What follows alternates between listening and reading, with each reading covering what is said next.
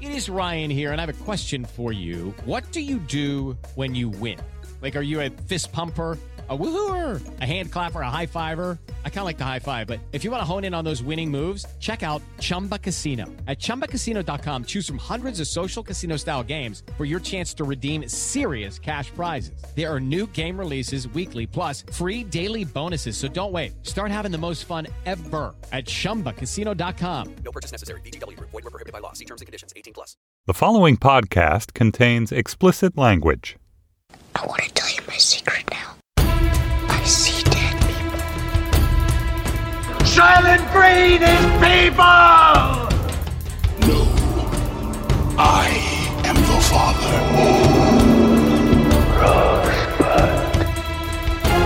What's in the box? You maniac!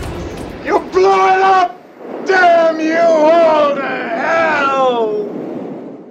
Hi, and welcome to Slate's spoiler specials. Today we're going to be spoiling I May Destroy You, Michaela Coel's incredible, phenomenal, like there are not enough good words or things to say about it, drama about rape, consent, friendship, empathy, and so much more.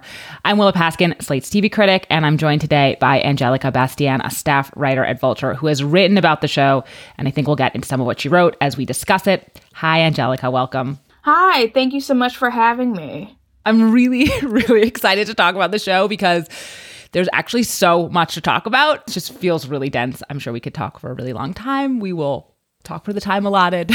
um, so, Michaela Coel produced this show. She wrote every single episode. She directed most of them. It's based on her own experience, and she stars in it too as Arabella Essiedu, a young writer and Twitter sensation who is working on her second book, and who at the end of the very first episode is drugged and raped at a bar. Her memory of the incident is only hazy, and the whole series is concerned with the fallout of this event, but not in any narrow sense. It's set in a vibrant social world, a black British world populated by Arabella's friends, who over the course of the series also deal with issues of assault and consent. It's very dense, very intense, very carefully constructed. Every detail signifies, and it's also sometimes very funny there's so much to talk about that I thought that what we could do is to talk really specifically about the finale which needs like even more unpacking, I think, than the episodes that preceded it, and use that as a way to jump into the threads and themes and characters of the series as a whole. Does that sound good? That sounds great. okay, good. So, just to set it up a little bit, in the penultimate episode of the series, Arabella remembers what happened to her the night of her rape. And the finale is a kind of triptych. Like, there are three versions of what happens after Arabella remembers. And at first, it sort of seems like they're taking place in reality, but they are, in fact, taking place in her imagination, or maybe, as we'll get into, the book she's writing. So, I just want to jump in. Do you want to tell me what happens in the first? Sort of the first scenario? The first scenario is really fascinating because I think it presents David, her rapist, as a predator in a very clear sense. All of them have a very similar beginning. So it begins with Arabella realizing as she's looking into the bar called Ego Death that she's looking at her rapist. And she starts to remember things. And so her and Terry rush inside the bathroom and Arabella's freaking out. She's trying to figure out what to do, but she has a plan. She's very planned out. She even has a wig to wear. That's how you know a black woman is ready for something. and so in the bathroom, she's talking to her friend Terry about the plan and they're going to rope Theo into it. Theo has become a friend for Arabella and proves instrumental in figuring out a solution for Arabella. And the solution they come up with is to drug David and make him feel the same way that Arabella felt, which is out of control. And it ends up ending in a very bloody fashion where Theo is strangling David with Arabella's underwear. and Arabella is pounding into him like with her fist while he is completely drugged up and barely conscious. And she ends up putting him under her bed, which is the place that we've seen in the show where she puts a lot of things she doesn't want to face. So right. that's the basic arc of how that first fantasy goes. Totally. And so E. Alex Jung, your colleague, wrote this profile of Michaela Coel, where she's sort of in an Airbnb in Michigan trying to write the finale. And her Airbnb host like recommends this Margaret Atwood short story to her. And she's like, Does it end in murder? and the host is like, It does. And Michaela Coel is like, I'm trying not to go that route, kind of. And what I think is interesting about these three stories is I think Michaela Coel is kind of working through some of the cliches of how we resolve assault narratives. So this first one, is like revenge, right? She's gonna beat the shit out of this guy. She takes him home on the bus. Like a woman on the bus is like, boys will be boys, like not understanding the scenario, and she shoves him under a bed where like we see this pool of blood, like she's she's murdered him and and hit him under a bed. And as you were saying, in the language of the show, which I think is really important to understanding this episode, the bed and everything you hide under it, all the monsters that you put there, like that is really unhealthy, right? So there's a, this sequence in episode nine where she's talking to her therapist and the, and she sort of says in passing like I'm just shoving everything under the bed. Like Arabella makes that this metaphor explicit. Michaela Coel uses the exact same language in the profile as well. Like we do this we divide the world into dualities below the bed above the bed evil good friend foe me not me. And it's actually we have to get into what's under the bed and like really excavate it and look at it and sort of try to become an integrated with that under the bed shit or we're doomed. So in just like strictly the symbolics of the show, shoving him under the bed is like an unsatisfying conclusion, even though kicking the shit out of your rapist is like in pop culture, like kind of a revenge conclusion, you know, but like it's mm-hmm. not good enough. I think the rest of the show will show us that there's a lot that's left out, that it's not good enough, that it's not good enough for Arabella, basically. Yeah, I had a slightly different reading on the first fantasy. As you know, I think this is an experience a lot of women deal with, and I've had the experience of having my drink drugged at a bar I used to be very comfortable at.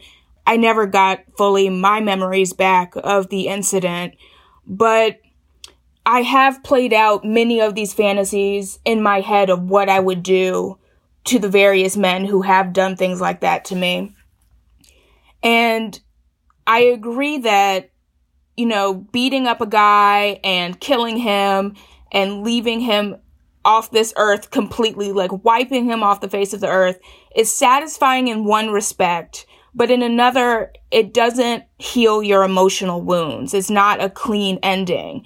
So, in that regard, I did in some level like it because it's so visceral seeing Arabella beat him mm-hmm. up. But I think the reason why it's unsatisfying is not that it's a cliche, but that it's too simple for a complicated subject. Totally. I think that's that's totally right. That's great. I think also what we're seeing happen is like we're in Arabella's like thoughts, right? Like we're in her contemplating all of her imaginings, all of her fantasies, all of or fantasies, you know, sometimes like all of her thinking about what could happen. And so of course this happens. Like even though it is a cliche, like of course cliches are cliches because they're real, right? So Yeah. like uh, so of course one of the first like she's like, all right, the first thing I'm gonna imagine is like revenge. I'm going to get this guy. But as you say, it isn't enough. Not just because it's a cliche, because it doesn't it doesn't help her, right? She's still stuck with all this shit. Whether or not she ever confronts him in real life, like the impact is there. Let's go on to the second one. There's a specific detail in the second one that I found really interesting. Yeah. So the second one sort of flips things in a certain regard. You see the same arc of her looking into the bar, seeing David, realizing who he is and like putting everything together. And her and Terry once again rush into the bathroom, but this time Arabella doesn't have a plan. It's Terry who has the plan, which involves Arabella snorting a lot of cocaine, which is an interesting choice because she has to pretend to be drugged at some point. I didn't actually quite understand. I was like, Terry, this plan is a little wacky. Like, I just felt like it was a real Terry plan where you're like, I don't follow the like the why this has to happen part. But okay, I think that Michaela Coel is throughout the show really subtly and in a great way doing this thing where she's just like, I'm not having this this like you deserved it because you party thing. Mm. Like I'm just not having I'm not Yeah. gonna engage with it. So it's like Arabella is like a person, she has a life, like she does drugs in a casual way sometimes, and often it's really fun. Like that doesn't mean she deserved anything. And I'm so mm-hmm. gonna like just steamroll that as just to like have it multiple times, like be like just not consider that part, like in such a such a willful way that she obviously like is considering it. And to me, this is like just a sort of hyped version of that where it's like it's kind of almost comedic, right? Like mm. even when she's talking to this rapist, it's so tense, but she's just like so intense and like dancing and like the version of her who was raped is dancing behind her. There's just like a mm. lot going on, but it's none of it is like irresponsible person doing coke, you know? Yeah. Yeah. Yeah. it's also really fascinating when she's in the bathroom with Terry, instead of just saying rapist, she says raper. And there's something about that change in language that changes the meaning and makes it active and somehow more pointed in a way. I thought that was interesting. And also the moment of her former self dancing by her is so striking and totally puts you in the mind of, oh, this is complete fantasy. So as it continues, she pretends to once again be drugged because he buys her a drink. She stumbles into the bathroom with him. He starts to once again try to take off her underwear, tries to rape her. And once again, she turns around and she's like, you know, that's not going to happen. And what's interesting is he shows a violence at first, pushing her against the wall of the bathroom, holding her face, calling her a whore. But then it turns and he's talking about himself. Yeah. Terry is outside of the bathroom calling the police so they'll get him, but when the police come in, they're gone. And Arabella has taken him back to her apartment and she's showing him kindness and she's curious about his life. And he talks about being in prison and having to take therapy with that and all the rapes he's done. He's begging for her to stay near him while they hear the sirens of the police coming. And eventually the police bust into the apartment and drag him away. Mm-hmm. But is that satisfying? Okay, so my read of this is like so David in the bathroom. Like this is these are the kind of things that he says. He's so, so first he's like you're a whore. He's echoing some of the language that Arabella actually had when she was first talking to her therapist where she's like I tell myself like people don't have cell phones, people are starving in Iraq and he's sort of he sort of says that same thing like you think anyone cares about you like there's all this horrible shit going on and I'm, some bloke wants to fuck you in a bathroom like you're nothing but then he turns into this language that's very like don't tell anyone, David. If you tell anyone, I'll kill you. You're worthless, David. You're worthless. And he's sobbing, and it becomes very clear that he's using language that was used to him. And he, the implication, I think, is that he has this, his own history of sexual trauma, right? Mm. If you think about the first scenario as kind of like working through one of these, like the first come to mind trope of like what you imagine, which is like this sort of revenge scenario, this is like another really common one, right? Which is like, what if your rapist is a person? Like, it's almost like there's something maudlin and trite about it, but you could imagine so many like like a, a mediocre play, right? That ends where you're like, oh, we can understand horrible people because they are also wounded and abused. I, I I'm not saying that I think this is trite and cliche. I think she's playing with this, mm-hmm. and I think one of the things that's really interesting is that to me, this has become a real third rail thing to like imagine the humanity of an attacker, and I think that's because generally we're just like in the media and so much fiction is like so predisposed to over imagine the identity of an attacker, right? To like to suppress the humanity of the victim, to like make them not the focus and to over focus on the attacker and like who they are. But I think one of the things about this show is because it's 12 episodes, because it's so rich and so deep, because Michaela Coel has so obviously like not been the suppressing the humanity of the victim. Like it's about her, it's about her friends in all these ways. Like she can do this, she can like look at this without it feeling like like you're like oh i you're doing this because arabella is thinking these thoughts right like she mm-hmm. wants to know what this why did this happen? Why would someone do something like that to her? Like that's what is happening in her mind. And she's like allowing herself to explore that. So you see this exploration you don't really see of of this sort of thing in a way that's not icky. You know, usually it is icky when you explore some of these questions. But I do think it is also, as you said about the first one, there is something a little unsatisfying about it mm. because it's like it's too much about him, right? Like mm, totally. she's totally silent in that scene where they're in her house.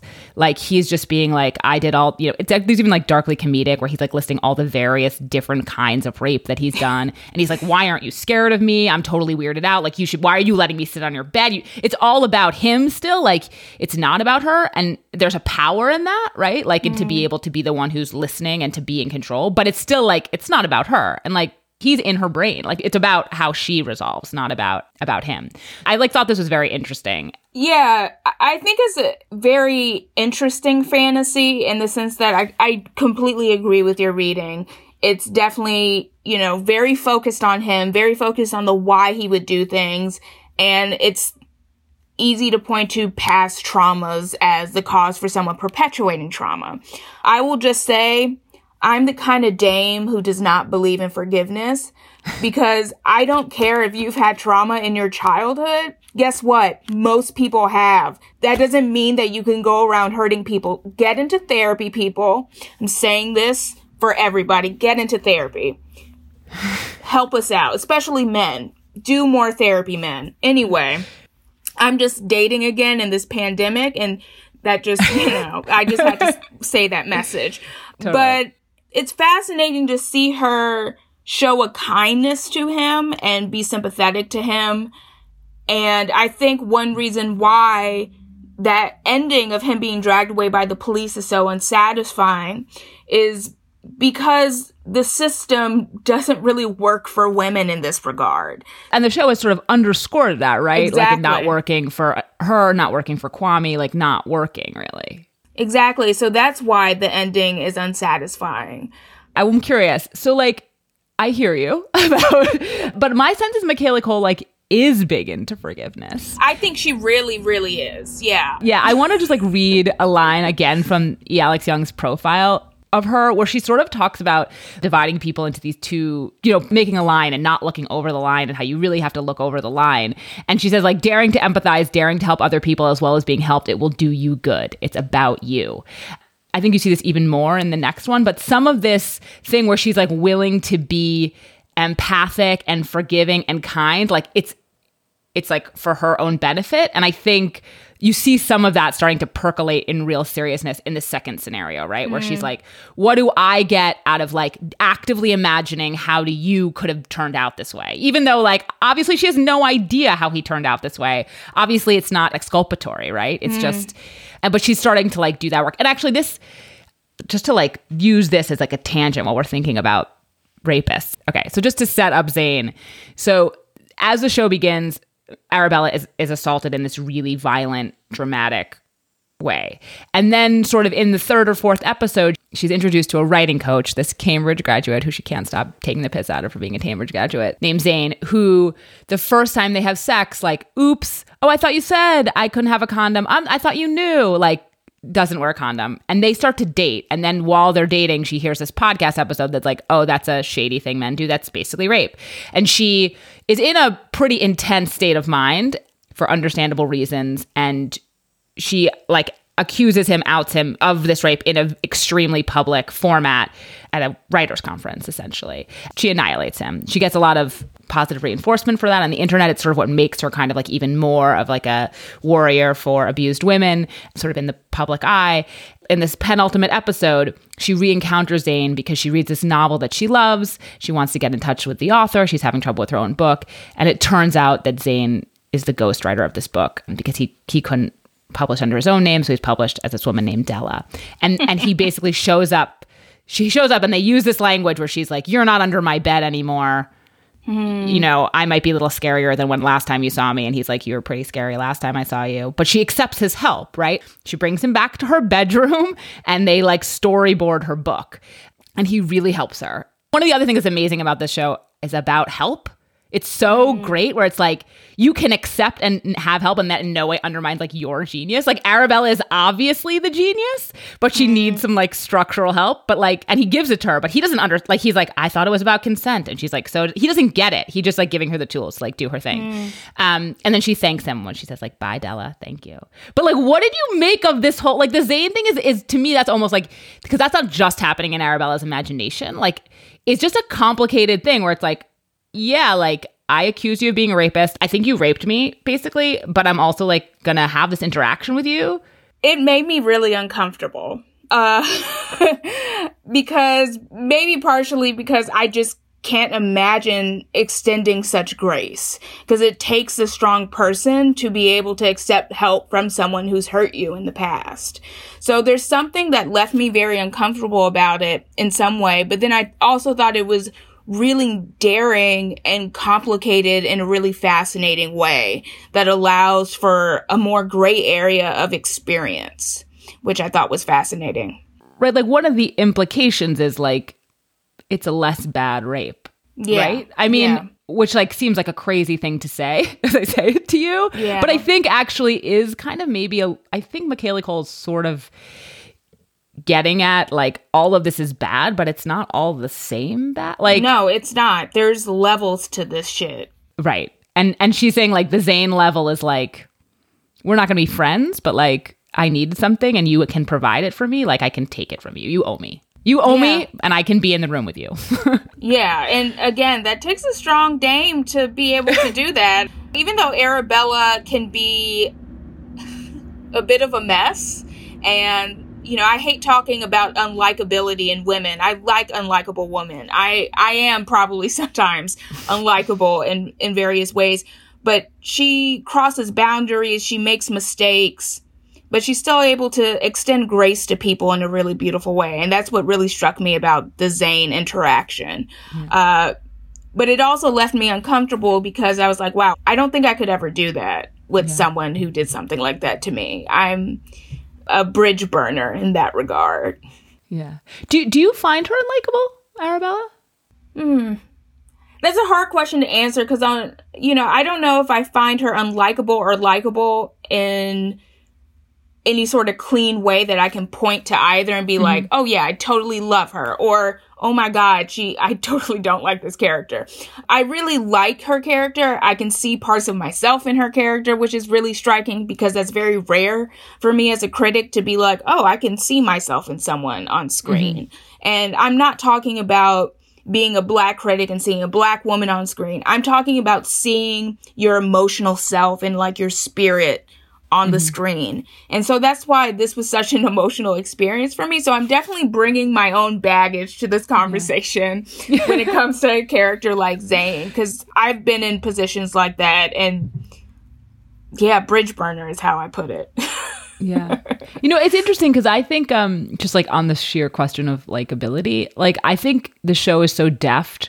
I just felt for a while we were like in unlikable female characters, the show would just like be trying so hard to like shove mm-hmm. in your face that they were unlikable. Whereas Oh, like totally. all the anti-hero shows, you know, it was like they were like, we really want you to love them even though they're evil. And like this feels to me like it's progressed past the like in your face anti-heroine thing where it's like she is so human and like there's so mm. many things about her that are so appealing and like she's so obviously so immensely talented. Like mm-hmm. you can tell how much fun she is right? Like how like loyal she is. And you can also see the way that like the things that are amazing about her like her total intensity and commitment is also what's like impossible about her you know? Like Yeah. when you're like, oh, like now we're in some like social media like K hole, and like this is exactly what's like obsessive and great about you, but is this is like now totally war- you can see it all, and like it just felt like it was beyond, like it was Yeah. beyond these questions in a great way. Like it's just like I she's agree. complicated, but she's lovable, and like we're with her, like you know she has our full interest, and like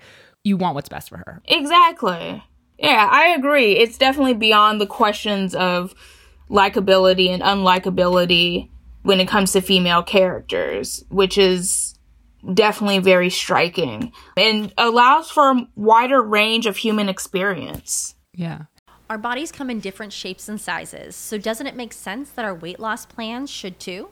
That's the beauty of Noom. They build a personal plan that factors in dietary restrictions, medical issues, and other personal needs so your plan works for you.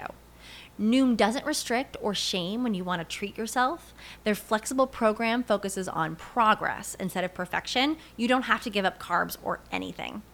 And with their daily lessons, you can learn something new about your food choices every day. After just a few days of using the app, I learned how to recognize cues for overeating and how to choose the right foods to feel full. Stay focused on what's important to you with Noom's psychology and biology based approach. Sign up for your trial today at Noom.com. That's N O O M dot com and check out Noom's first ever cookbook, The Noom Kitchen, for a hundred healthy and delicious recipes to promote better living. Available to buy now wherever books are sold. This is maybe like a total like this is the real third rail of talking about I May Destroy You, which is mentioning the show Girls. But like, you know, there there is like that famous moment in the orig- first episode of Girls where like Hannah Horvath, Lena Dunham says like, I think I might be a voice of a generation, and it's like mm. and I always sort of thought, I, I don't know if it's true, but I kind of think Michaela Coel and Arabella's like Chronicles of a Fed Up Millennial. I think it's like a little riff on that a little bit. Like she is a voice of her, like she is, like that's the premise of the show, kind of. It's like this woman is the voice of her generation.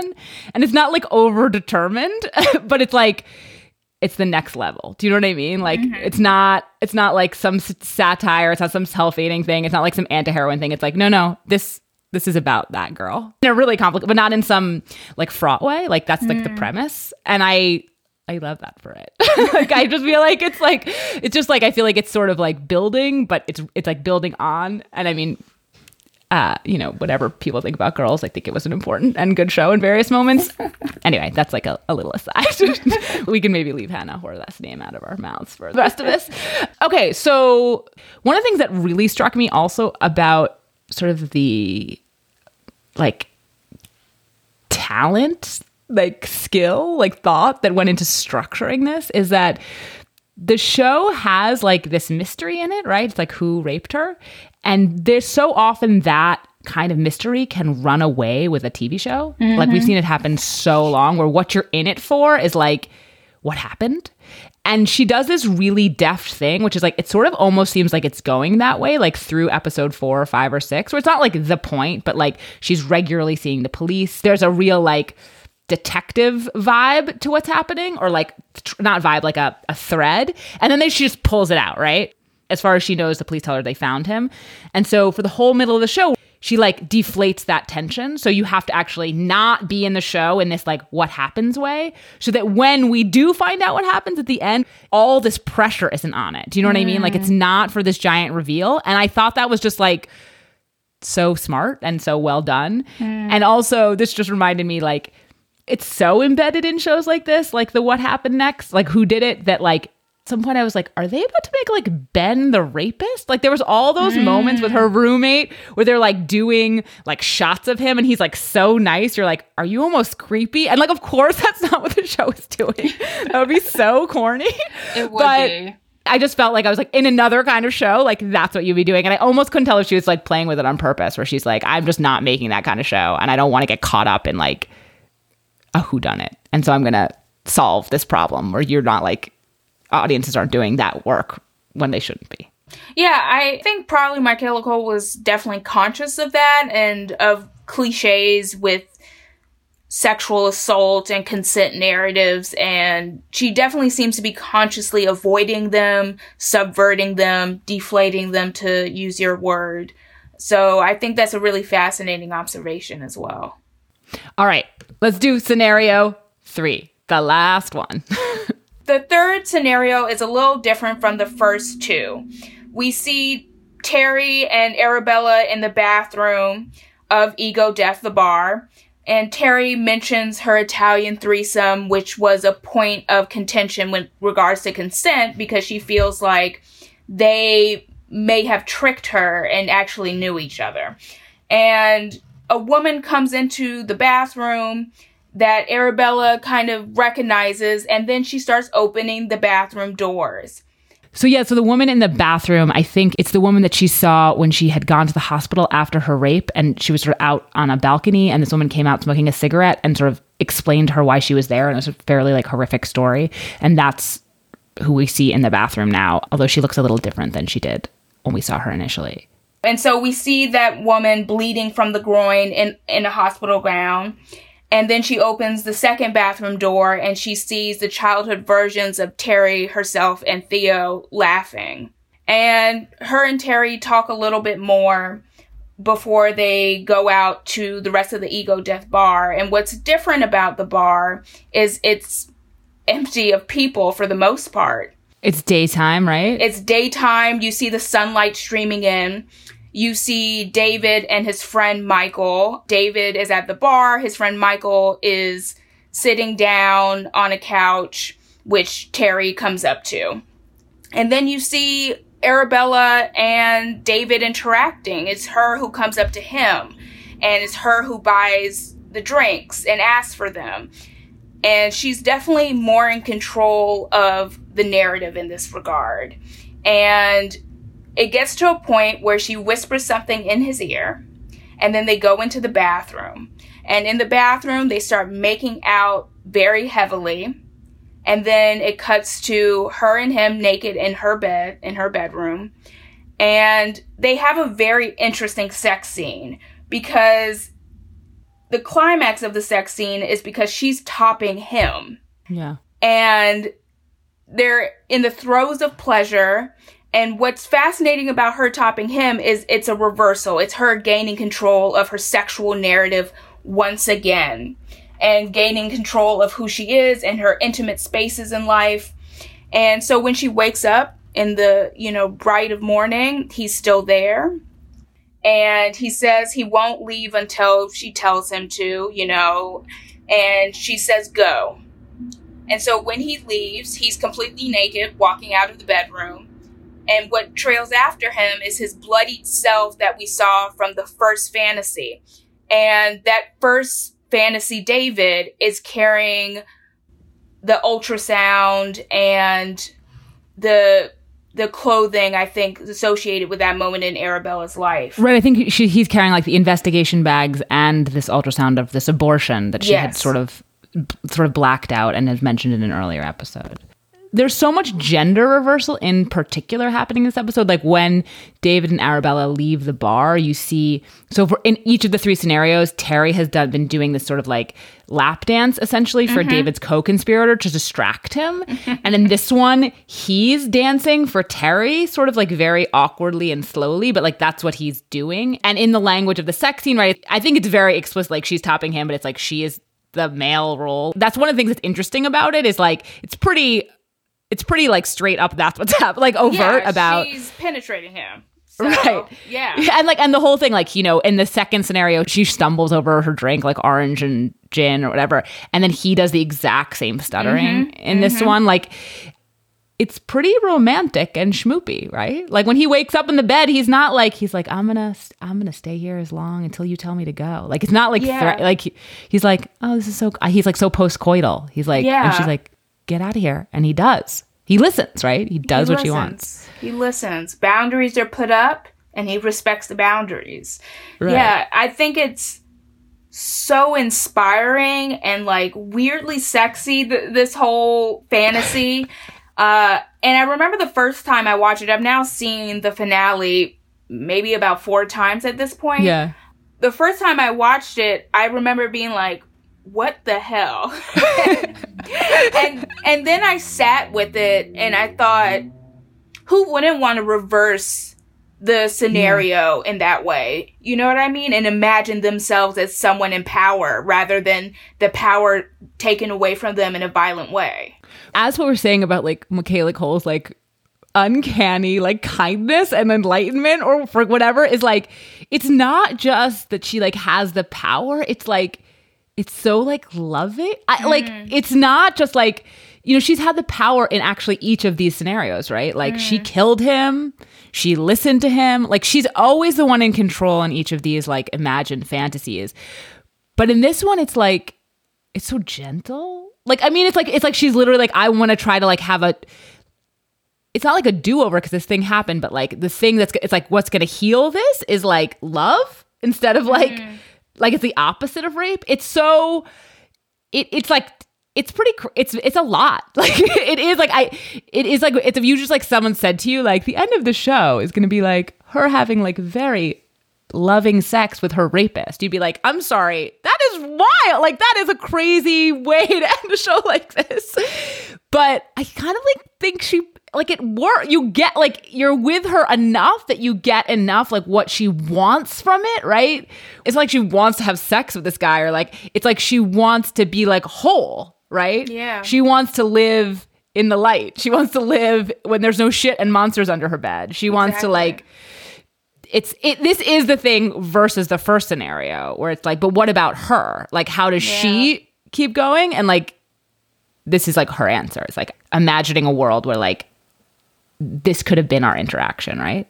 Exactly. And I think it's so smart how she structured this and the arc of these fantasies. I agree that she definitely has control in all of them, but it's just really fascinating seeing how she takes control in, the, in this specific fantasy and the gender reversals, as you said. It's just really striking and she pulls it off. It's also really intimate in a beautiful way Mm-hmm. Totally. that I really loved. I'm just in awe of my Cole. I think. I think she's a genius, basically.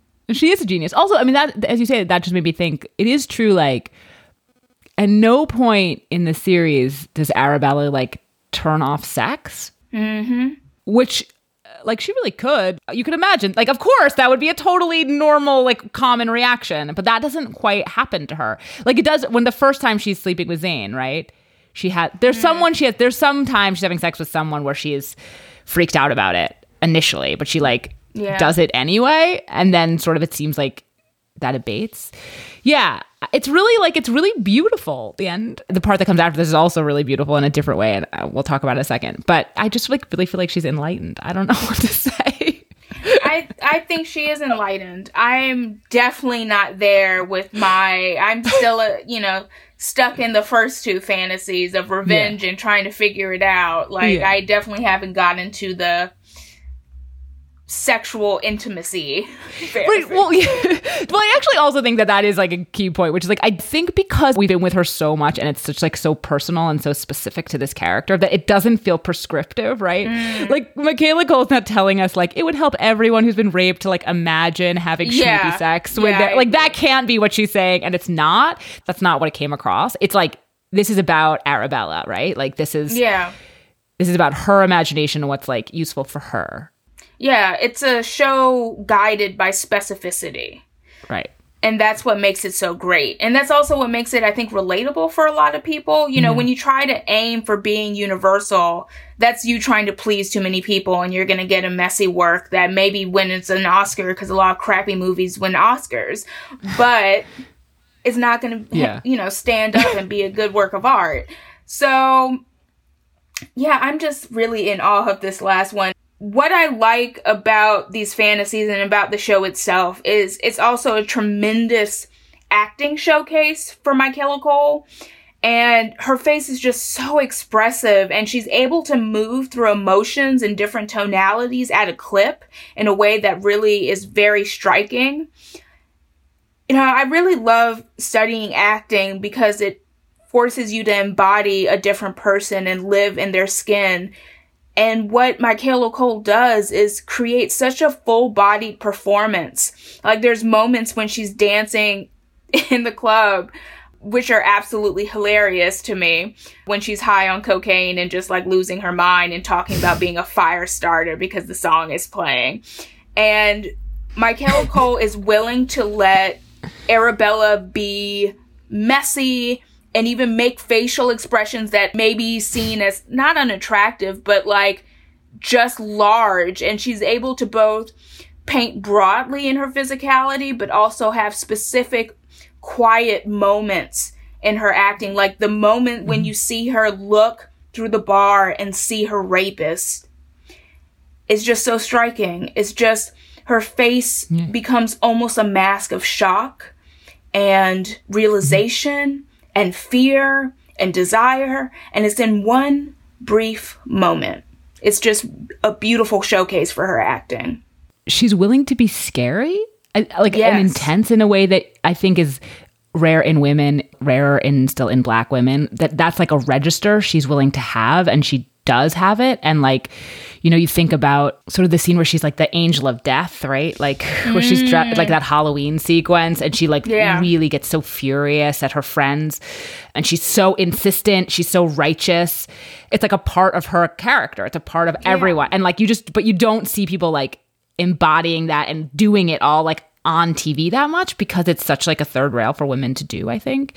I completely agree. She's like an amazing physical comedian also. Like she's just so cultish and like funny and like she's just really like she's just gonna do her body like she's right she's not like there's nothing she's not gonna let her body do if it's gonna like put it over and yeah she's so moving i mean she's really all and all the stuff like that she does with her hair, like when she like gets her shaved head. I think this is also like I think she's sort of like I know this is gonna seem aggressive to some people, kind of, and she's like, and fuck it, like that's where this character is and also fuck you for thinking that kind of. Like there's just like a lot of stuff about like where i think it just seems like she just gets everything that people are bringing to it. And she's hmm. Playing with that and knows that and wants to do it anyway. And in that way it's like she's an amazing actress but it's like she's always everything all at once. Like she's Yeah. always the person whose show it is too. Like she's always the writer she's always the director she's always the producer and it's in her performance. You can see it you know? Like she knows how it's hitting. Yeah, definitely. There's a sense of control and confidence in everything she does in this show. It's it's very striking. Also, visual choices in the show, the use of color is really beautiful and evocative. There's so much she's doing with this show from top to bottom on a craft level that's just very smart and beautiful and striking. Totally. So let's take the last turn in this episode. So she has this final imagined sort of healing kind of thought process about what's going to happen if she was to confront her rapist. And in between each of these scenarios, we sort of see that she's sitting in her backyard, her back, not quite her yard, like their cement backyard. Oh, yeah, with Ben, her white, sexless, very kind, agoraphobic roommate. And this time he's like, Oh, are you going to go back to the bar? And she says, like, no, basically, like, I think I'm hmm. done with that. Like, and and then we see all her and her group of friends on the couch watching Terry's ad. We're in the you know her, her commercial in which in the commercial she sort of actually reenacts the scene we see at the exercise studio where she gets the job. It's like it's like her getting the job in the commercial. So we see her do it like a couple times um the actress. And then and then it ends with a reading right? So we go to a bookstore and arabella Essiedu has finished her book that she's been writing this whole time it's called january 22nd which i actually assume is the date of her rape but mm-hmm. i don't know that that's true and she's very nervous, right? Like she's sitting in this, but there's a lot of people. It's independently published, so she doesn't get back in the good graces of her crummy, big time book dealer. And she starts to read.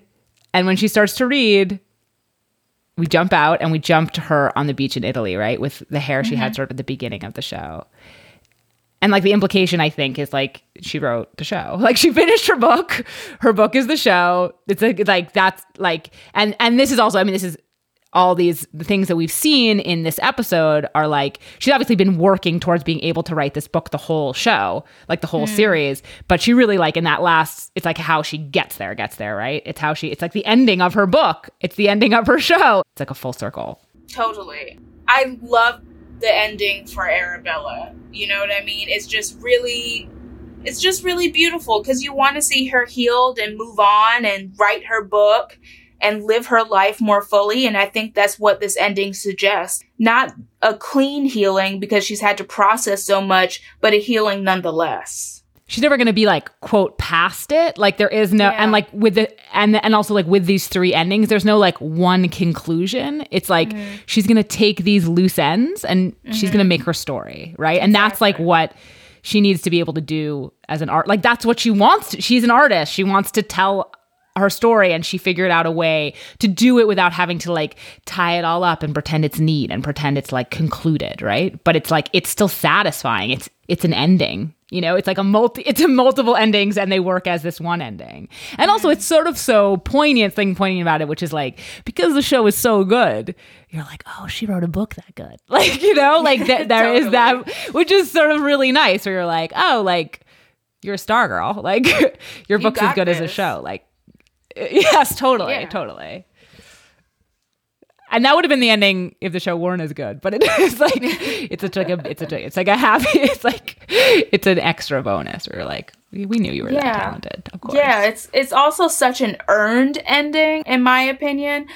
Like the show, you know, has been building up to a sense of catharsis and that's also what I felt with watching these fantasies. Like that it's cathartic to kind of use fantasy to imagine a better life and a better resolution than the one we get in reality.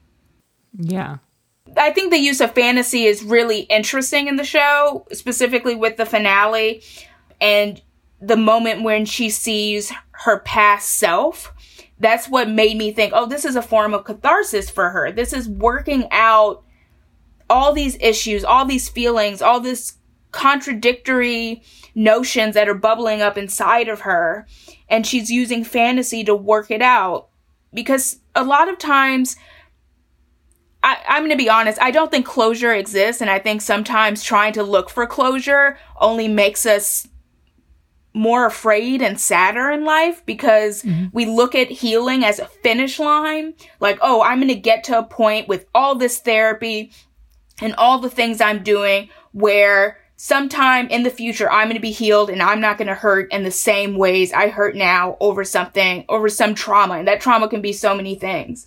And so what's striking about the ending and the use of fantasy in that regard is it allows, you know, you to move through different emotions and different possibilities in a way that I think a more clear-cut narrative wouldn't allow mm-hmm. you to do.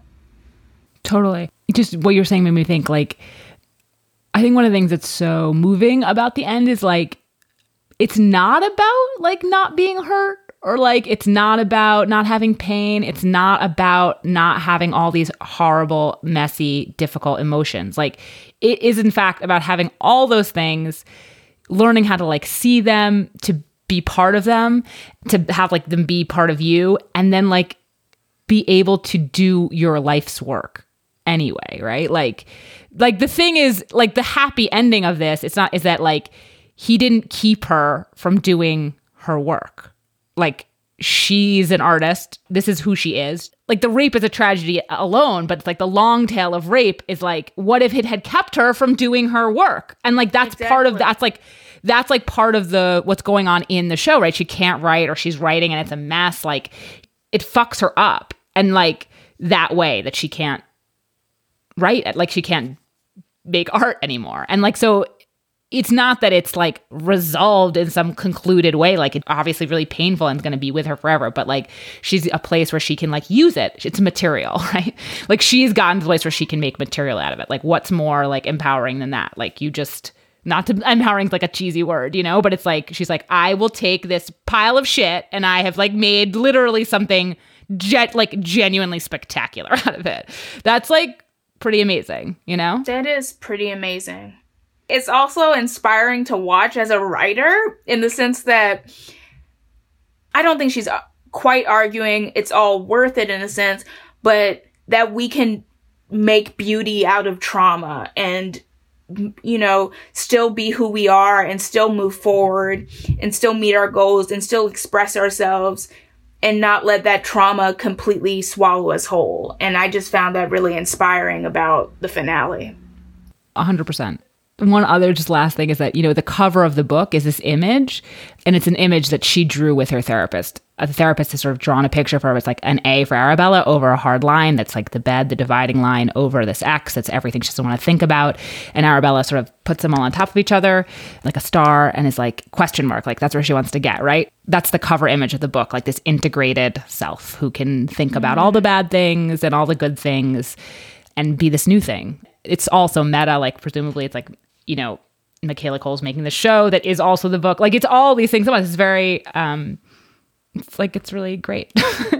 um and it's really like and in that way it's also like it's like the show is like what I mean like the show is so dense. Like I just feel like in that way it's very writerly. Like it's like if you mm. push on any detail, like it's there like she thought about it the depth is there like it connects to something else like there's no line there's no word there's no image that's not like considered exactly it's really amazing when that happens. it's not easy. Yeah.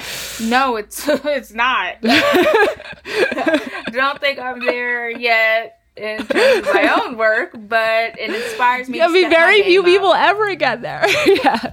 No, I think yeah. it's like that's like it's like mastery. I could talk about this show endlessly. Like, there's so much to it, down to the portrayal of the police in there. You know, as two women who are on her case, which is also an interesting choice to her friend Kwame and all the consent issues that he dealt with. Yeah. There's just so much packed into this show that you can talk so much about it. But in terms of the finale, the final thing I want to say is maybe a message to people out there.